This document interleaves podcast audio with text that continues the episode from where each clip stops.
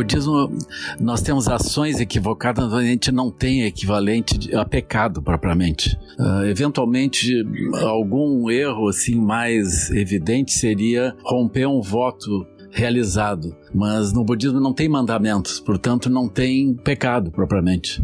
Né? Nós vamos, num certo momento, assim, de acordo com o tipo de ensinamento, nós vamos descrever o que é chamado de natural grande perfeição que é compreender que quando as pessoas fazem as suas ações, seja como for, elas estão harmonizadas dentro de uma visão de mundo que pode estar equivocada, mas é a visão de mundo que elas têm e é como elas surgem.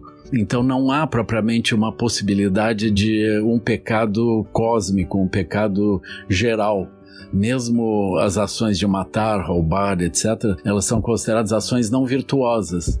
São ações que dão problemas para os seres, mas não são pecados propriamente, não é colocado nesse contexto de pecado.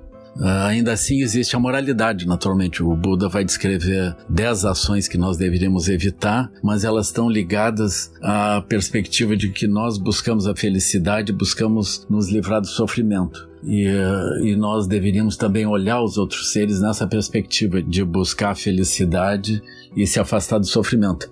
Então, essas ações elas não são interessantes. O Buda apresenta isso numa perspectiva experimental. Ele pergunta: se nós queremos o bem para nós e para os outros, nós vamos obter a felicidade uh, através do matar as pessoas, através do roubar, através da ação sexual imprópria, através do mentir, etc., aí as pessoas respondem não. Não, mas isso é, é, um bom senso delas, não é propriamente um mandamento que elas deveriam cumprir, e se não cumprirem, aquilo é um pecado. Não há essa perspectiva.